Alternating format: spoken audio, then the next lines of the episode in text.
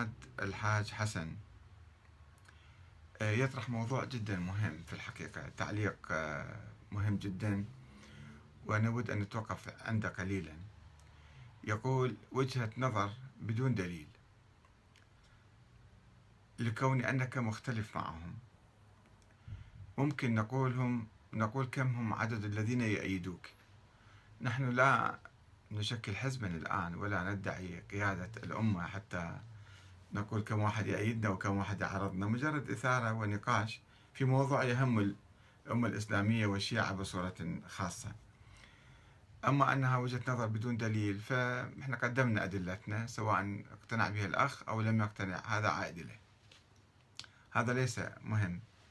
القسم من التعليق ليس مهما كثيرا آه، المهم التعليق الثاني. أو الفقرة الثانية من تعليق الأخ عماد الحاج حسن.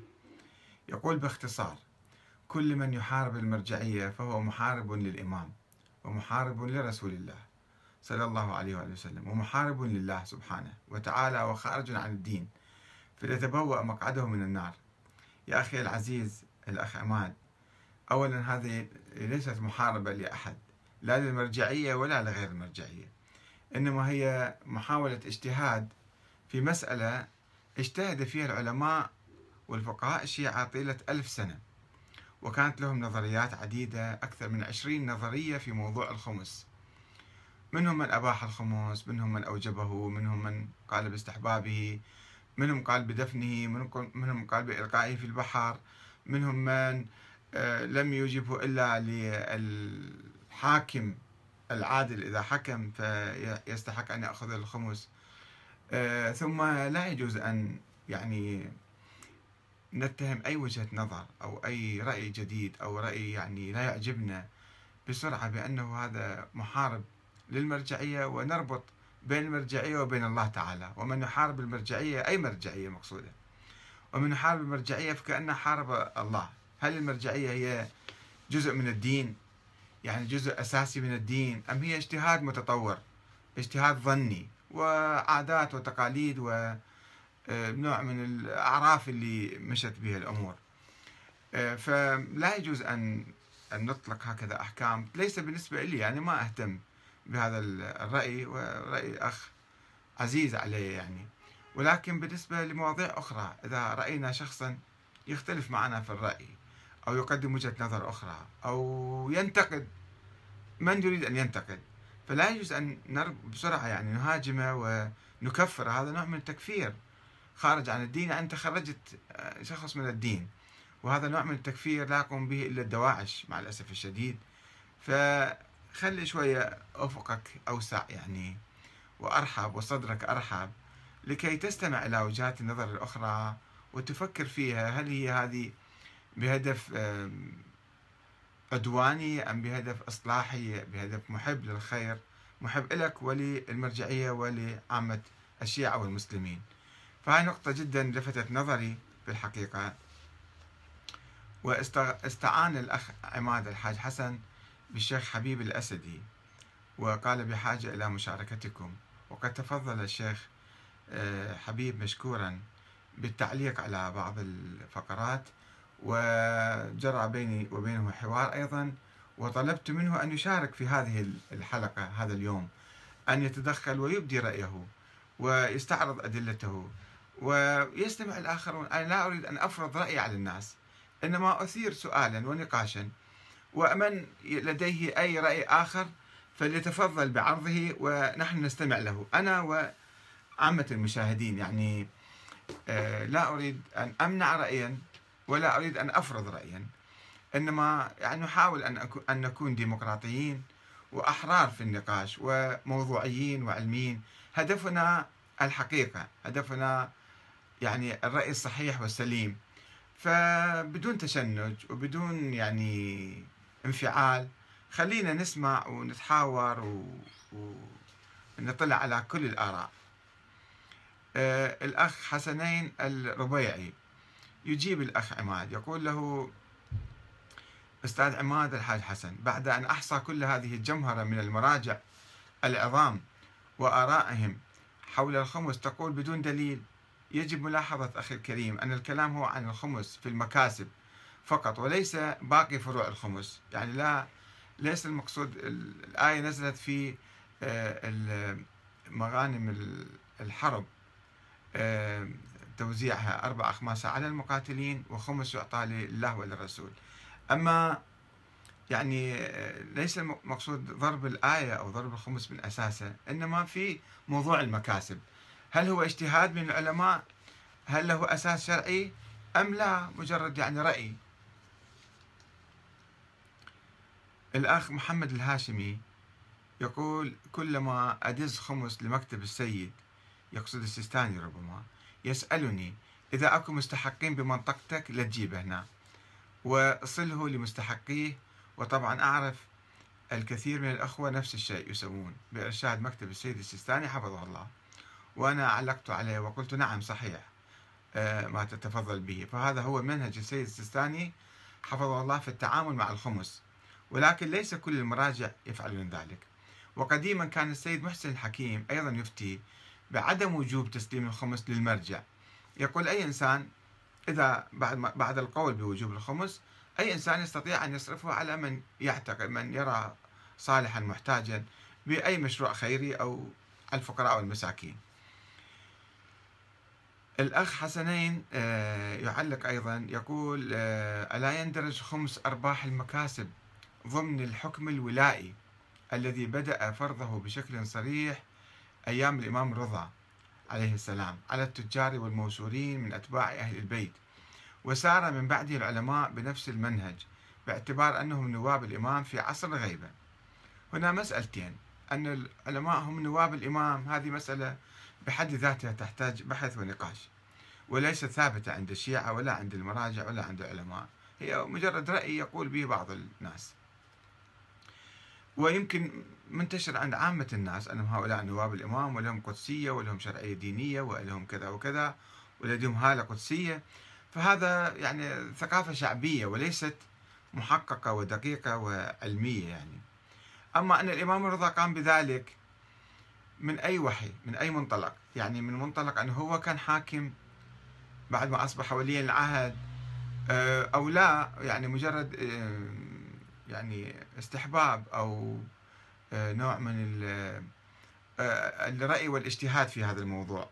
وفرضه على التجار والمرسلين إحنا عندنا بالزكاة عندنا بالزكاة النقدين. يعني نقدين يعني الأموال. عندما تتجمع هناك عليها زكاة في الأموال في في النقدين كما في الأنعام وفي الغلات. آه، أما أنه نجي نضيف على التجار أو الأغنياء ضريبة جديدة أو حكم جديد فهذا يعني يتعارض مع القرآن الكريم وإحنا نشك أن الإمام الرضا فعلا فعل ذلك. ما عندنا أدلة قاطعة وقوية مجرد أخبار وظنون وروايات. الأخ حسنين يقول موقف العلامة الحيدري من خمس أرباح المكاسب أيضا يعني يشابه رأيي في هذا الموضوع.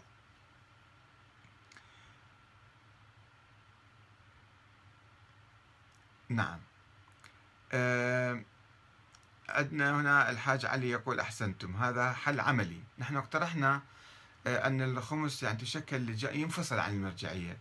ويتشكل لجان لأن المرجعية المهمة إما آه، مهتمة بالعلم والدراسات والأبحاث وهذه مهمة جدا كبيرة وعظيمة. فلماذا نثقل كاهل المرجعية بقضية الأموال وتوزيع الأموال؟ فنترك الأموال للجان شعبية. من المؤمنين الخيرين في كل مسجد في كل منطقة. يقومون بجمع التبرعات وتوزيعها على المحتاجين. آه، و أو أو أن المرجعية مهتمة في الأعمال السياسية. أيضا هذه أيضا تأخذ منها وقت كثير. فلماذا نثقل كاهلها ب آه، يعني بتصريف الأموال؟ وبعض المراجع كانوا يقولون نحن نرفض هذه الحالة أن نكون مثل البنوك ناخذ أموال ونعطي أموال ناخذ أموال. هذه مو شغلتنا. يعني شوفوا حتى رؤساء الجمهوريات في العالم. رؤساء الجمهوريات آه، مهتمين في بحث القضايا السياسية. أما قضية رواتب لموظفين الدولة أو للحسابات هذه ما ما يشغلون أنفسهم فيها ووقتهم في آه، هكذا أمور. كذلك بالحقيقة أنا أربأ بالمراجع. أن يهتموا بالمسائل المالية وليتركوها للناس. لكي يشكلوا لجان أو جمعيات خيرية ومحاسبين وهم يخلصوا مسؤوليتهم وذمتهم من الحكي والقيل والقال حول المراجع أن هؤلاء يأخذون الأموال ويكدسوها ويورثوها لأبنائهم وما إلى ذلك. المرجع يكون زاهد ويعني ما يحتاج شيء هو بيته بالإيجار أساسا ويكفيه خبز ولبن وبصل يأكل وما يحتاج يعني أموال طائلة حتى يورط نفسه أو يورط حاشيته وأولاده وينصرف عن المسائل والقضايا الكبيرة الأخرى. آه، الأخ سعد غالب يقول نفس المشكلة إذا إحنا أعطينا الأموال إلى الجمعيات أيضا سوف ينتشر فيها الفساد والغش والتلاعب وما إلى ذلك. وأنا أقول له صحيح. آه، طبعا لا تخلو الجمعيات من فساد ومن خطر التلاعب. ولكن آه، كما يحدث في كثير من الجمعيات في العالم. وحتى في دوائر الدولة المقننة والمرتبة والمحاسبات الدقيقة نرى أنه يحدث كثيرا ما تحدث يعني مخالفات. ولكن فرق أنه نجيب الأموال نعطيها الواحد أو جماعة من دون حساب من دون كتاب من دون رقيب من دون صادر من دون وارد لا نعرف كم دخل المرجعية من أموال وكم خرج منها وأين صرفت الأموال وكم بقي منها وأين ذهبت. ويعني آه، هذا مظنة عندما لا تكون هناك محاسبات ومراقبات دقيقة فتكون مظنة التلاعب أكثر مما لو عملنا جمعية. وهناك تجارب حضارية في العالم في بريطانيا مثلا. هناك تجارب دقيقة لإدارة الجمعيات وجمع الأموال وكيف تصرف ومن يصرفها ومن يتولى آه، صرفها وحتى يمنعون التلاعب بها من أي إنسان. فيمكن نستفيد من هذه التجارب الإدارية في إدارة الجمعيات وإدارة الأموال. آه، بس آه، الشيء اللي تتميز به الجمعيات أن تخضع لإشراف القانون للمحاسبة العامة آه، حتى محاسبة الدولة يعني مو محاسبة الجمعية أو محاسبين بيناتهم يلفلفون الأموال. الأخ أبو محمد التميمي يقول سوف يتم تصفية الجمعيات الخيرية قبل أن تباشر عملها بأمر من الجهات الكذا لأن الخمس خط أحمر.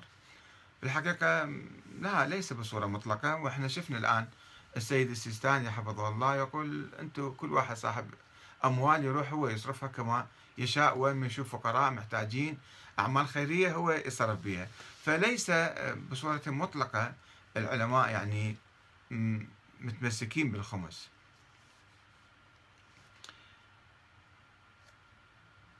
الأخ محمد الحسني يقول هل تعتقد أن الخمس ضريبة كي تدعو إلى مثل هذه الدعوة؟ أم هل تعتقد أن قانون الضرائب هل أقره الشرع المقدس؟ الشرع المقدس؟ كلا لم يقره الخمس من الواجبات. حاله حال الصلاة والصوم. أي يتكلفه المكلف كما يتكلف الصلاة والصوم؟ أما موضوعك في أبعاد الخمس عن أيادي المجتهدين أولا خلينا نناقش النقطة هذه.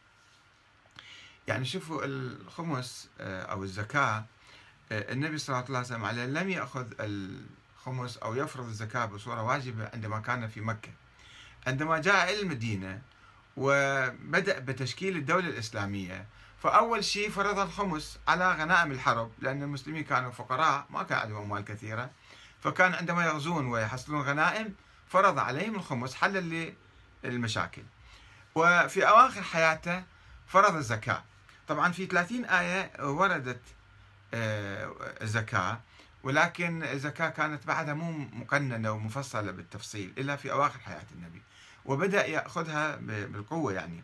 من أعمال الدولة عندما تقوم الدولة الدولة لها مصاريف وتفرض الزكاة حتى توزعها على المحتاجين وعلى أعمال الدولة. فالزكاة هي صحيح عبادة يعني جزء من من الإسلام من مثل الصلاة والزكاة ومثل الحج والصوم ولكن هي عمل من أعمال الدولة. يعني الدولة تفرض الزكاة ودولة النبي فرضت الزكاة. والآن الدول عادة كل دولة في العالم تفرض الضرائب. وتحاسب وتراقب وتحاكم من لا يدفع آه، الضرائب. فهي بالحقيقة جزء من أعمال الدولة. يعني الخمس والزكاة آه، يعني الناس يعطون يعني أساسا عندنا المرجعية آه، تكونت عندما بدأت تأخذ الزكاة من 100 200 سنة يعني مش من بعيد.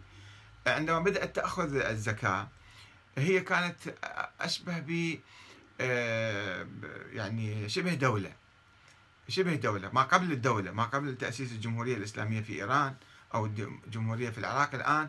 المرجعية كانت هي تدير أمور الشيعة. تدير أمور الناس بالتي يعني هي أحسن بالقدر اللي ممكن يعني. فكانت تأخذ الزكاة حتى تعطيها آه، لسد حاجات الناس سد حاجات الحوزة العلمية الفقراء المساكين المشاريع الخيرية الأعمال التبليغية وما إلى ذلك.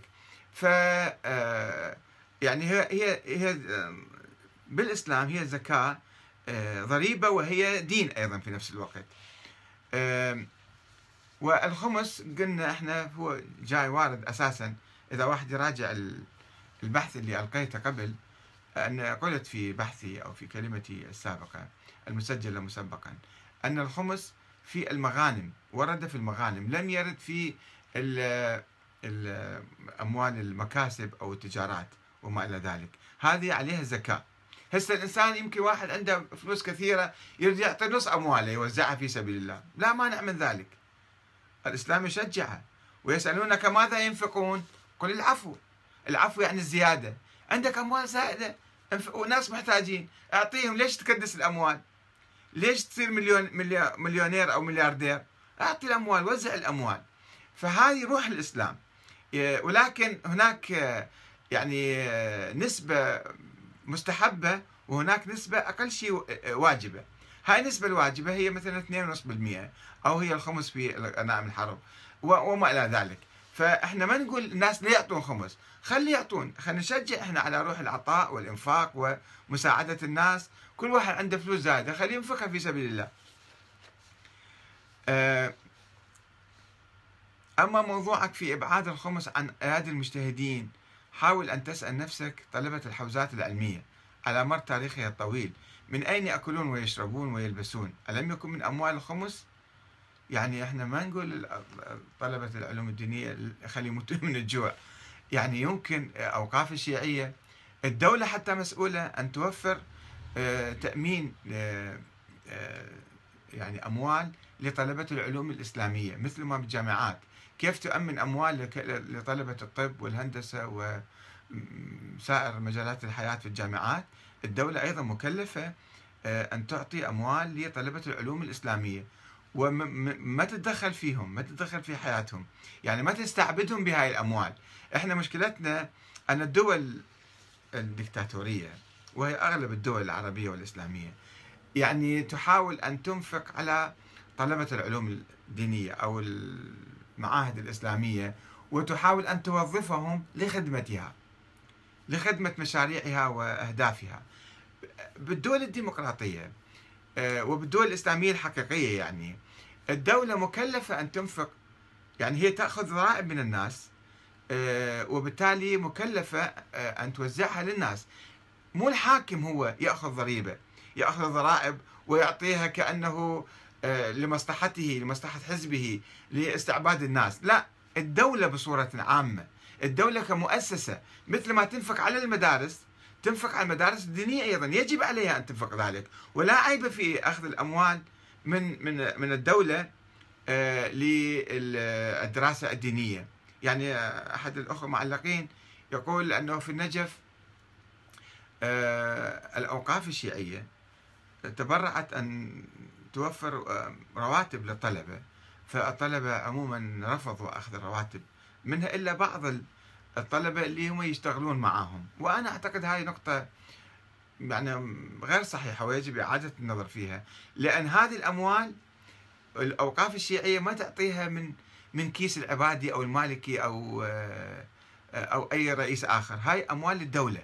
والدولة تنفقها بصورة غير حزبية. تنفقها بصورة غير حزبية. يعني ما له حق رئيس الجمهورية أو رئيس الوزراء يتدخل أنا أعطيتكم فلوس. لا أنت ما أعطيتنا فلوس من عندك. أنت هاي فلوس الدولة فلوس الشعب هذه. وفلوس الشعب جزء من عندها مثل ما يروح لكل المؤسسات الاجتماعية والخدمية يعني الصحة والتعليم والطرقات والأمن وما شابه. أيضا تروح قسم من الفلوس إلى طلبة العلوم الدينية ولا حرام ولا عيب ولا مكروه ولا في مشكلة في ذلك. فخلينا نغير شوية إحنا آه، يعني من طريقة إحنا الآن أصبحنا دولة. الدولة بها عقلية أخرى. كنا قبل الدولة نحرم أخذ الأموال من الحكومات لأنه خوفا من سيطرة الحكومات على الحوزة العلمية. الآن الحمد لله الحوزة العلمية مستقلة والأوقاف الشيعية تابعة للحوزة تابعة للمرجعية. صحيح هي تابعة للدولة ولكن تحت إشراف المرجعية أيضا. فلماذا نتعفف عن أخذ الأموال من الحوزة؟ من من الدولة.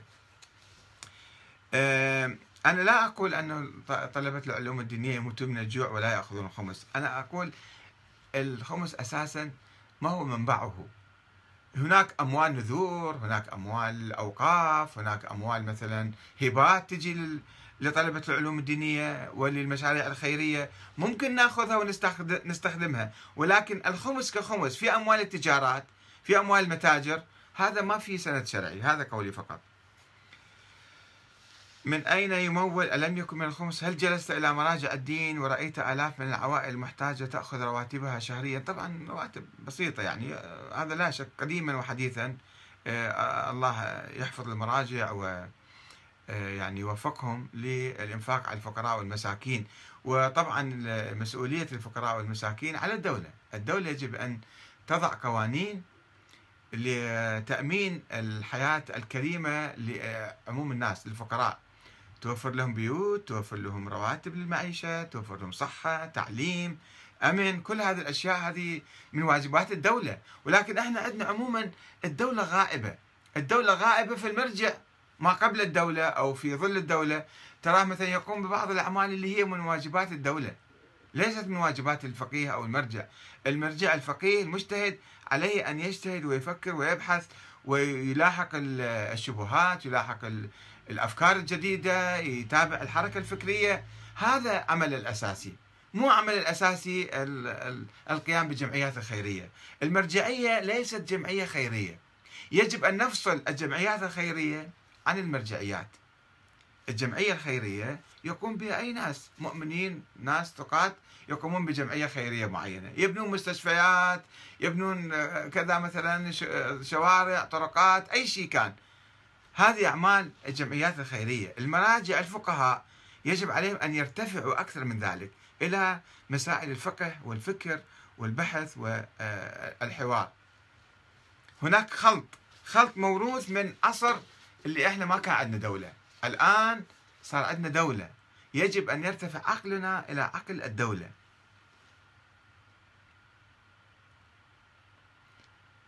نعم. يناقشني نفس الموضوع. أنا قلت وأجبت قبل قليل عن هذا النقطة. الأخ محمد الحسني. نحن أه، نهتم برعاية الفقراء والمساكين وطلبة العلوم الدينية ولكن نقول أن هذا هذا ليس من عمل المراجع. المرجعية لها عمل فكري فقهي سياسي ربما. أه، الأخ أه، يقول آه، أحد الأخوان وأنا نقلت تعليقه يقول يبقى موضوع الخمس محل جدل وإثارة كبيرة ومستمرة على الصعيد العلمي الفقهي وعلى الجانب الاقتصادي إذ ليس من السهل القبول بعدم شرعيته مقابل الكم الهائل من أقوال العلماء بوجوبه على نحو الإلزام للمسلمين الشيعة بالدفع. ومن جانب آخر كما تفضلت إذ لا يوجد دليل نقلي قرآني واحد غير الآية التي ذكرتها وهي غير شافية وغير قطعية بالوجوب. لذلك أنا أعتقد أن القضية ذات طابع اقتصادي لتأمين التمويل وتوفير السيولة النقدية بمعزل عن السلطة الحاكمة والتي تناقض فيها المذهب الشيعي ببساط ببسط اليد يمكن من عدمه. شكرا لك أستاذ ويبقى الرأي الحر هو الأجمل في طرح الأفكار. آه، في الحقيقة صحيح الآن المعروف والمشهور وال يعني العلماء المعاصرين وقلت يمكن حوالي 100 سنة 200 سنة بدأوا العلماء يميلون إلى وجوب الخمس ووجوب تسليمه إليهم. وبعضهم حتى أنا أعرف يعني بعضهم بعضهم حتى لا يجيز تسليم الخمس إلى مجتهد آخر. يقول لا أنت قلدتني إلي فيجب أن تعطيني خمسك إلي. وهذا أيضا تعسف يعني في الحقيقة. اللي ماذا يعطيك لك يعني هناك يعني آراء كثيرة في هذا الموضوع. الأخت إسراء رعد. تقول كلام منطقي لكن كما تعلم أن معظم الشيعة يعطون الخمس لمراجع ثقات. كالسيد السيستاني الذي يعمل على توزيع الأموال بكل أمانة على المحتاجين. وبناء المستشفيات والمدارس ودور الأيتام والمسنين. ونحن نثق بهم أكثر من الحكومات سواء السابقة كالدكتاتورية أو حتى الحالية مع احترامنا لها. لذلك الناس تحرص على وضع أموالها في أيادي أمينة. هذا من جانب. من جانب آخر مقدار الزكاة وإن كان أقل من الخمس لكن لا تنسى أنه يجب قطعه كل عام على الأموال سواء زكت أم لم تزكى. أما الخمس فإنه يقطع مرة واحدة للأموال. ثم لا تخمس في السنة القادمة. أعتقد ستكون النتيجة واحدة. أشكرك على بحثك الجميل وأرجو تقبل رأيي بصدر رحب. في الحقيقة نحن نوهنا عدة مرات. أن السيد السيستاني إيه، لا يوجب تسليم الخمس إليه ويطلب من الناس أن ينفقوا على المحتاجين في مناطقهم. وهو أيضا إذا تراجعون موقعه إيه، يبين مصاريف الخمس والحقوق الشرعية عموما في مختلف البلاد. كم يصرف في إيران كم يصرف في العراق كم يصرف في لبنان في أفغانستان في باكستان في الخليج كم يعطي للطلبة كم يعطي للمستشفيات كم يعطي للمشاريع الخيرية. كل هذا مذكور بالملايين. راجعوا موقعه شوفون تفصيل لمصارف الخمس. ولكن طبعا هو ليس هو الذي يعني يرسم الميزانية ويوزع الأموال إنما المكتب أو المكاتب التابعة له. وهنا أيضا يأتي سؤال. أنه كم يعني يحق لأي إنسان أن أن يفرض هذا السؤال من دون تشكيك بنزاهة السيد السيستاني ولا تشكيك بنزاهة مكتبه. وإنما لفت نظر ونرجو أن يعني يكملوا هذا المشروع وهذه المبادرة من عندهم لأول مرة مرجع يأتي ويقول أنا كم أصرف أموال. ولكن السؤال هو كم يأتي إليه من مال؟ كم الأموال التي تدخل المكتب المرجع ووكلائه في كل مكان. حتى نقارن النسبة بين الوارد والصادر. وكم هو الفرق المتبقي وأين يذهب هذا الفرق؟ حتى نكون تكون الصورة آه، إعلامية وشفافة ودقيقة نحن بحاجة إلى أي مرجع. ليس السيستاني فقط. أنا لا أشكك بنزاهة أحد ولا أتهم أي أحد. ليس من طبعي توجيه الاتهام الشخصي لأي أحد. إنما أقول عموم المراجع. عموم المراجع الذين يقومون بتوضيح هذا للناس دفعا للشبهات دفعا للأسئلة دفعا للظنون السيئة. وهذا مطلوب من أي إنسان. مطلوب رئيس الجمهورية الآن رئيس الحكومة يقول أنا ميزانيتي هذه. دخلني هالقد آه، من الأموال في الميزانية وصرفت هالقد وبقى هالقد عندنا. أو المحافظة مثلا. المحافظة في كل آه، مدينة في كل آه، منطقة. أنه إحنا ميزانيتنا هذه هكذا هل قد صرفنا وهل قد دخلنا؟ وهل قد إحنا عندنا خسارة أو عجز؟ وهل قد عندنا زيادة بالأموال أو كل وزارة؟ أيضا نفس الشيء تقوم بذلك. فالمرجعية أيضا الآن إحنا وصلنا قلنا وصلنا إلى مرتبة الدولة. فعلى المرجعية أن تواكب العصر تواكب آه، التطور الجديد في الحياة السياسية. وأن آه، تبين كم دخل دخلها من أموال وكم صدر منها وأين صرفت وكيف تصرف؟ لماذا تصرف في هناك أسئلة أخرى. لماذا تصرف؟ البعض كان يسأل أنا لاحظت ويسأل. لماذا مثلا مرجعية السيستاني تصرف في إيران كذا مليون ولا تصرف في العراق بنفس المقدار؟ أنا أجيب عن ذلك. أقول بما أن الأموال الحقوق الشرعية تأتي من البلاد هذه إيران بلد كبير. وفيها ناس يعطون الزكاة أو الخمس آه، بكثرة. وهو يقول لهم اصرفوا أموالكم في بلادكم. فمن الطبيعي أنه في هذا البلد الأموال أو مصاريف المرجعية في هذا البلد تكون أكثر من مصاريف المرجعية في بلد آخر فقير أو ما عنده نسبة كبيرة ما يعطون أموال آه، خمس وزكاة بكثرة. فتكون النفقة أو الإنفاق يكون قليل آه، بالنسبة. طبعا هنا إذا كان يعني أردنا أن نطور المسألة أكثر. نقول أنه يمكن إحنا ناخذ من بلد غني نعطي إلى بلد فقير آخر ونداور الأموال الفائضة أو الزائدة آه، في البلاد الأخرى وربما يفعلون ذلك أيضا. أنا آه، لا أدري بدقة وإنما أجيب بصورة عامة يعني وليس دفاعا عن السيد السيستاني وإنما كلاما آه، للإنصاف يعني واحد يقول الكلام لأنه هذه أسئلة أنا قرأتها. قرأتها وشفتها يعني في مواقع أخرى يسألون لماذا كذا ولماذا كذا. فيجب أن المكتب المرجع أو كذا يلاحظ هذه الأمور ويتابعها ويحاول يجيب عليها حتى لا تتراكم الشبهات والأسئلة المريبة. الأخت إسراء آه، قلنا لها يمكن التعويل على موضوع الثقة في الأمور الشخصية. قالت أنه الناس يعطون الخمس للمرجع باعتباره باعتباره ثقة أو مكتبه ثقة. وأما عندما نكون في حالة دولة أو شبه دولة كالمرجعية فلا يمكن بناء المؤسسات والعمل على أساس الثقة وإنما لابد من تسجيل الأمور بدقة كما يحدث في الجمعيات الخيرية التي تسجل الوارد والصادر وجميع النفقات. وإلا فإنها تتعرض للاختلاس والتلاعب من قبل الموظفين والوكلاء والحواشي وهذا موجود طبعا. يعني أنا ما أكشف سر إذا قلت لكم بعض الوكلاء الآن يعني يمتلكون الملايين يقدسون الملايين يعطون قسم للمرجع وقسم أخرى آخر يحطوه في حساباتهم الشخصية. وأين تذهب؟ الله أعلم. يعني ما في حساب. الآن حتى الآن ما في حساب دقيق أي مرجعية. وأنا أعرف بعض المرجعيات وعشت قريب من عندها. يعني المرجع يعطيك سهم الوكيل آه، أنت أخذ ثلث وجيب لي البقية وصرف الباقي.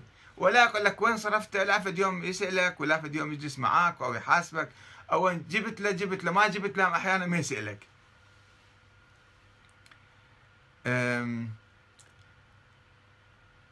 وإنما لابد من تسجيل الأمور بدقة كما يحدث في الجمعيات الخيرية. وإلا فإنها تتعرض للاختلاس والتلاعب من قبل الموظفين والوكلاء والحواشي. وقد اطلعت على بعض البيانات الصادرة من بعض المراجع. وفيها تقارير عن صرف الملايين من الدولارات في مؤسسات عديدة في بلاد مختلفة ولم تذكر البيانات رقم الوارد من الأموال والفارق بين الاثنين الوارد والصادر. آه الأخ آه راني أو الأخت راني آه ملالة نشكرك على كلامك المنطقي والصريح ولكن أتعجب إلى الكثيرين أو من الكثيرين الذين يتكلمون لمجرد الكلام. ويستشهدون بأمثلة ذكرت في القرآن الكريم الذي أنزله الوحي على رسولنا الكريم في حياته أي بعد وفاة الرسول الكريم. انتهى الأمر وعلينا أن نلتزم بتعليم, بتعليم القرآن. وكلمة أوحى ليس بالضرورة أن ترتبط بنزول الوحي. فالله سبحانه وتعالى قادر على كل شيء قدير. كفى تشويها للدين نزل الوحي على فلان أو فلان. هاي يناقش مسألة أخرى. أعتقد ما مو موضوعنا يعني يناقش بعض الأخوة اللي قد يكون ذكروا بعض المسائل. الأخ علي الزبيدي يقول تحياتنا للأستاذ أحمد الكاتب. معنى الآية آه، واعلموا أن ما غنمتم من شيء فأن الله خمسه للرسول ولذي القربى واليتامى والمساكين وابن السبيل. إن كنتم آمنتم بالله وما أنزلنا على عبدنا يوم الفرقان يوم التقى الجمعان. والله على كل شيء قدير. إذ أنتم بالعدوة الدنيا وهم بالعدوة القصوى والركب أسفل منكم. إن الآية المذكورة موضوعها غنائم الحرب التي تؤخذ قسرا من الكافرين. لا مكاسب السلم العائدة إلى المسلمين في فيوم الفرقان يوم بدر. والجمعان جمع المؤمنين الذي كان بجانب الوادي وحافته الأقرب على المدينة العدوة الدنيا يعني وجمع الكافرين الذين الذي بجانب الآخر الأبعد منها العدوة القصوى الركب هو العير وأصحاب أبي سفيان. ومن ومن معه؟ أسفل منكم أي في مكان أسفل من مكانكم إلى ساحل البحر. الأمر على ثلاثة أميال من بدر. وهكذا لم يلتفتوا إلى سبب الآية فقطعوها عنه. وهو السؤال عن كيفية قسمة الغنيمة بعد أن اختلفوا فيها في معركة بدر. فالآية نزلت جوابا على سؤال وإزالة الإشكال لا علاقة للمكاسب والأرباح التجارية وغيرها به فما الذي أدخلها في الموضوع؟ تعليق جدا مناسب وصحيح.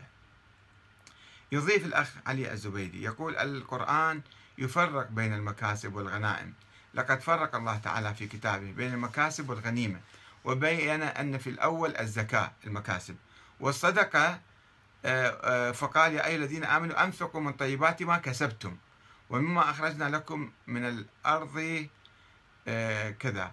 ولكنه في سورة الأنفال لما ذكر القتال بين في أن في غنائمه خمسا. في غنائم القتال يعني. فقال واعلموا أن ما غنمتم. آه، واعلموا أن ما كسبتم من شيء فأن لله خمسة. آه، ولو أراد الله أن يقول لقال. يعني واعلموا أن ما كسبتم من شيء فإن لله خمسة. والله لم يقل ذلك. وإنما قال واعلموا أن ما غنمتم من شيء فإن الله خمسه. آه، ملاحظة جيدة وفعلا لفتة لطيفة. يعني شوفوا إحنا إحنا لازم نجتهد جميعا نمارس الاجتهاد. الاجتهاد مقابل التقليد. إن شاء الله نتحدث في اليوم عن التقليد والاجتهاد. يعني مشكلتنا أنه البعض يوصي بعدم الاجتهاد. يعني أنت روح قلد فقط. ما عليك. لا تحرك دماغك لا تحرك فكرك.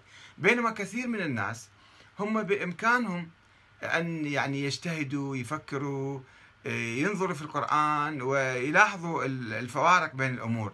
فخلي إحنا نرفع هذا إن شاء الله نتحدث عنه نرفع مستوى الاجتهاد عند عامة الناس المثقفين. اللي ما يستطيع بالمرة يعني كان دماغه مسكر فمعلش.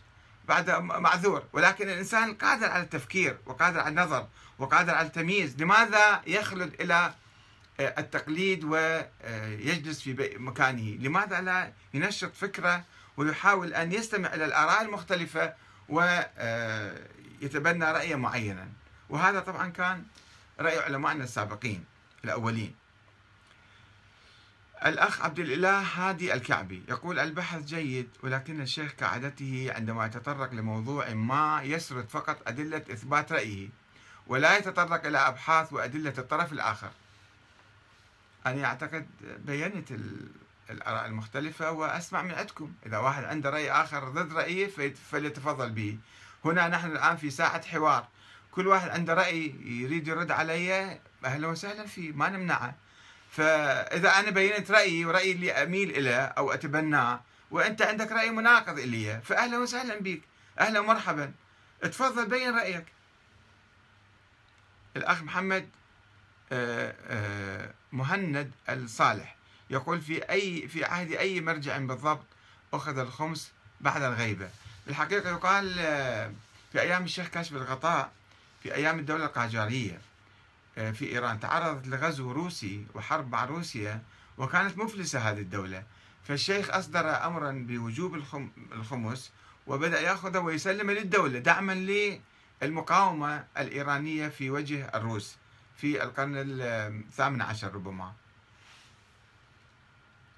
آه، الأخ محمد شكرتشي يقول أنا أيضا قرأت أحاديث إسقاط الخمس عن الشيعة في عدة مصادر معتبرة ولكني أيضا قرأت وجوب الخمس في مصادر أخرى. وعلى العموم فإن آل محمد لا تحل لهم الصدقة ولا يأخذون من الزكاة. فكيف يعيش فقراء آل محمد وبالخصوص الأيتام والعاجزين عن العمل؟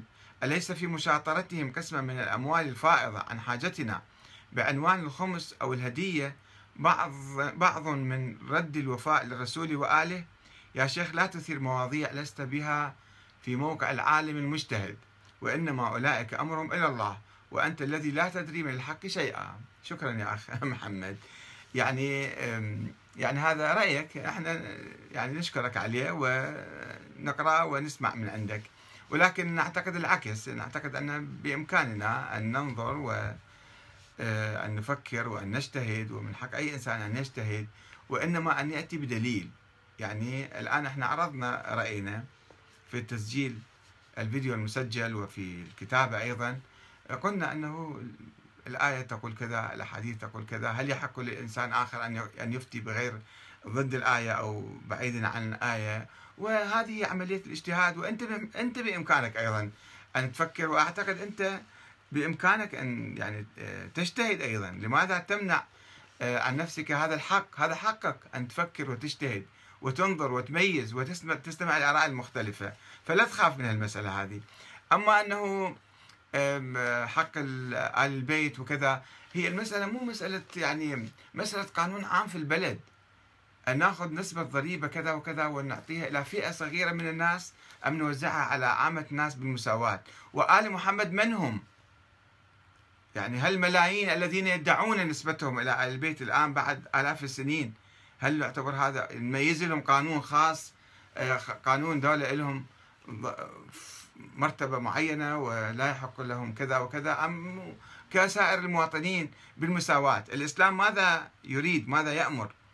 آه، آه، المسألة هي مسألة يعني هل هذا خارج إطار النظام الاقتصادي أم داخل إطار الدولة؟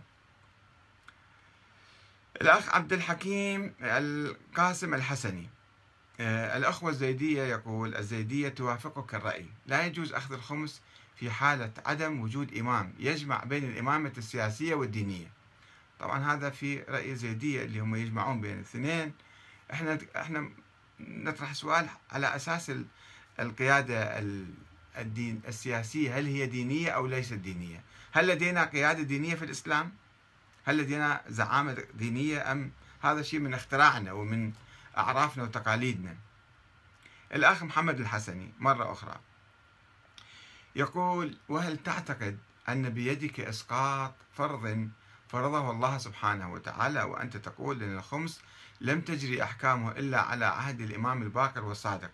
وهل أنت من المشككين بولادة الإمام الثاني عشر؟ لم يجبرك أحد على أن تخرج جزءا من مالك وتنفقه بعنوان الخمس ولم يمس يمسك لك السيف لتفعل ذلك. والأمر موكول لأهل الإيمان ومراجع دينهم وتقليدهم.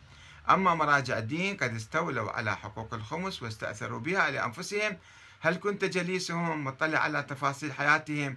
أم أن لك إذن جعلتها محل العين سماع سماع للفرية بحق رجال أفنوا أعمارهم في خدمة الدين؟ وآخر سؤال لك من أنت؟ أنا أحمد الكاتب. هذا مثل سؤال القذافي قال من أنتم؟ فإحنا أنا شخص أمامك مسلم أحب أهل البيت وأواليهم أيضا ولدي بعض النظرات. أعتقد أني توصلت إلى فكر أهل البيت الحقيقي بفكر أهل البيت الصحيح السليم الأصيل وأن كثيرا من النظريات المعروفة والمنسوبة إلى أهل البيت هي نظريات صنعها المتكلمون والفلاسفة والغلاة ولا علاقة لها بأهل البيت. آه، إنما هذه تكونت مع التاريخ. آه، أفكار يعني آه، ليس لها أساس من الدين ولا من أهل البيت. أما أنه أنا أريد أسقط فرض فرضه الله لا أنا ما أسقط فرض. أقول لك تحديد المسألة. يعني مثلا الخمس وارد في مغانم الحرب في غنائم الحرب. المكاسب الأخرى الغلات الأربعة والأنعام والنقدين. آه، هذا هو مورد الزكاة. طبعا في حتى في هذه الأمور هناك اجتهاد. يعني كما نعرف أنه الغلات الأربعة. طيب الذرة ماذا نفعل بها؟ آه، مثلا الفواكه اللي منتجة بشكل تجاري ماذا نفعل بها؟ ال ال مثلا مثلا حيوانات في بلاد أخرى الخيل مثلا قد يكون في بلد معين هو في يعني آه، آه، يعني في إنتاج. آه، وكذا. يعني هناك اجتهادات حتى في مسألة الغلات أو الأنعام أو النقدين. كم النسبة؟ حتى حتى بالنسبة أيضا هناك يمكن مجال مفتوح للاجتهاد. هل النسبة هي فقط 2.5% التي فرضها رسول الله في أيامه أم يمكن لأي حاكم يأتي بعد ذلك ويفرض آه، نسبة أعلى حسب حاجة الدولة؟ سابقا مثلا دولة ما عندنا وهذا مو كل الناس الناس هم يطلعون أموالهم آه، آه، زكواتهم من عندهم ويوزعوها على الفقراء والمحتاجين. طيب إذا صار عندنا دولة والدولة مسؤولة عن الأمن مسؤولة عن الأمن الداخلي والدفاع الخارجي عن شراء الأسلحة والتجهيزات وتدريب الجيش عن فتح الطرقات عن توفير الصحة لعموم الناس عن ال ال مثلا ال التعليم. وصار عندها مسؤوليات كبيرة. فهل تكتفي الدولة بأخذ نسبة 2.5% من الناس ونقول لهم خلاص بعد ما يحتاج؟ أنا أتذكر كلمة الإمام الخميني آه، عند تأسيس الجمهورية الإسلامية. قال أنه كيف يمكن ندير الدولة بهالنسبة البسيطة من الأخماس والزكوات؟ ما يمكن. لازم الدولة إذن مع هالمسؤوليات الضخمة اللي الشعب آه، ملقي بالمسؤولية على عاتقها وينتظر من عندها ويريد في حالة هذه الدولة. كيف يمكن؟ طبعا هي عندها موارد. عندها نفط عندها ثروات معدنية عندها كذا عندها كذا وتضع الضرائب على التجارة الداخلية تجارة خارجية وتجمع ضرائب وأموال حتى توزعها بين الناس. فإذا آه، يعني حسب اجتهاد الحديث أيضا أنه من حق الحاكم من حق أي دولة أن ترفع النسبة. يعني هذه النسبة كانت في آه، بلاد صحراوية آه، ما فيها دولة أساسا والدولة لا تقوم بأي عمل إلا مساعدة بعض الفقراء مساعدة بعض الناس محتاجين.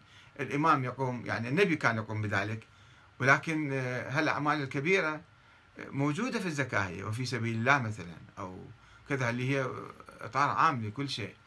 آه، فإذا نحن يعني ننظر إلى حالة الناس واحتياجات الدولة حتى نضع نسبة دقيقة ومتناسبة. وفي البلاد الأخرى مثلا في بريطانيا دائما هناك نقاش وجدل أنه الدولة كم تأخذ من الناس وممن تأخذ؟ مثلا هناك تفاصيل أنه مثلا هي عندها نسبة ضريبة كانت قبل سنوات 17% من الأرباح من أرباح التجار. 17% بعدين رفعتها إلى 20% خمس يعني. خمس المكاسب تأخذ الدولة البريطانية من الناس. وبعدين على من؟ على من؟ عنده راتب معين. راتب معين مثلا مئة ألف آه، باوند بالسنة أو أقل أو أكثر. أما إذا ارتفع عنده مثلا ملايين دي يربح بالسنة آه، ترفع الضريبة عليه وتخليه مثلا 30% 40% 50% وفي بعض البلاد الأوروبية حتى 60% يأخذون ضرائب من الناس من الأغنياء جدا. فموضوع الضرائب وحجم الضريبة ومجال الضريبة هذا قابل للاجتهاد قابل للاجتهاد وإحنا لن نكون يعني جامدين ويابسين ومسكرين عقولنا وما نسمح بأي تفكير أو تطوير أو اجتهاد في, هذا الموضوع فإذا هذا موضوع غني جدا ويعني إحنا لا نقول أنه فقط الناس الآن يعطون نسبة 2.5% مع وجود الدولة، لا يمكن يعطون أكثر من 20% حتى من أرباحهم و ومجتمعاتنا متعلمة بس تأخذ من الدولة ما تعطي. أنا لا أدعو إلى يعني إلى إلغاء الضرائب أو إلغاء الأخماس والزكوات، لا وإنما أقول يجب أن آه، نجتهد في هذه المسائل ولمن نعطيها؟ نعطيها للدولة اللي هي مسؤولة عني.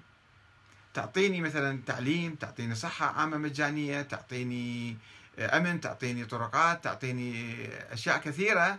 وفي نفس الوقت أنا مثلا يجب أن أعطيها. أعطيها للدولة. مو فقط أشتغل وأعمل وأكدس أموالي وما أعطي للدولة أي شيء. لا لازم أعطي. ربما حتى أكثر من 20% ولكن لمن أعطي؟ أعطي لشخص يقول أنا مجتهد وأنا نائب الإمام المهدي عليه السلام. وأنا آه، أعطيني الأموال وأنا ما عليك. لا تحاسبني بعد. هذا ما يصير. أنا أتذكر آه، أعرف آه، واحد هنا في بريطانيا من جماعة من الخوجة شوية منظمين. الخوجة فد مجموعة أفريقية كان أصولهم إسماعيلية والإسماعيليين كما تعرفون منظمين جدا. لأن كان عندهم دولة وبقوا بعقلية الدولة عايشين ولا هم شبه دولة أو مجموعة يعني منظمة منسقة بيناتهم. ثم تحولوا إلى الاثنى عشرية. ثم والآن عندهم منظمات داخلهم منظمات آه، عديدة يعني. والخمس أيضا يجمعوه في صندوق وحسابات دقيقة ويودوه إلى المراجع. وأتذكر قصة من أحد المراجع آه، ذهب ذهب إليه أحد التجار وقال له آه، أعطيني وين وين صرفت الأموال؟ فالمرجع انزعج من عنده وقال كم دفعت خلال السنوات الماضية؟ أخذ أموالك وإذهب. رفض أن يسمح له بمحاسبته أو مراقبته أو سؤاله. وهذا خطأ. يعني المفروض في المرجع أن فعلا يقول له أنا هاي الأموال صرفتها في هالمواقع هذه. وأعتقد البطارية راح تخلص عندنا. إحنا آه، نشكركم والوقت ما راح ينتهي تقريبا.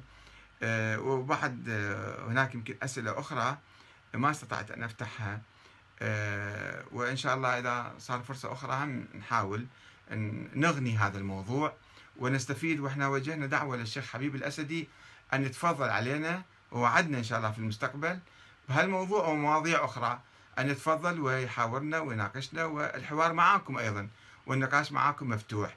وشكرا لكم والسلام عليكم ورحمة الله وبركاته.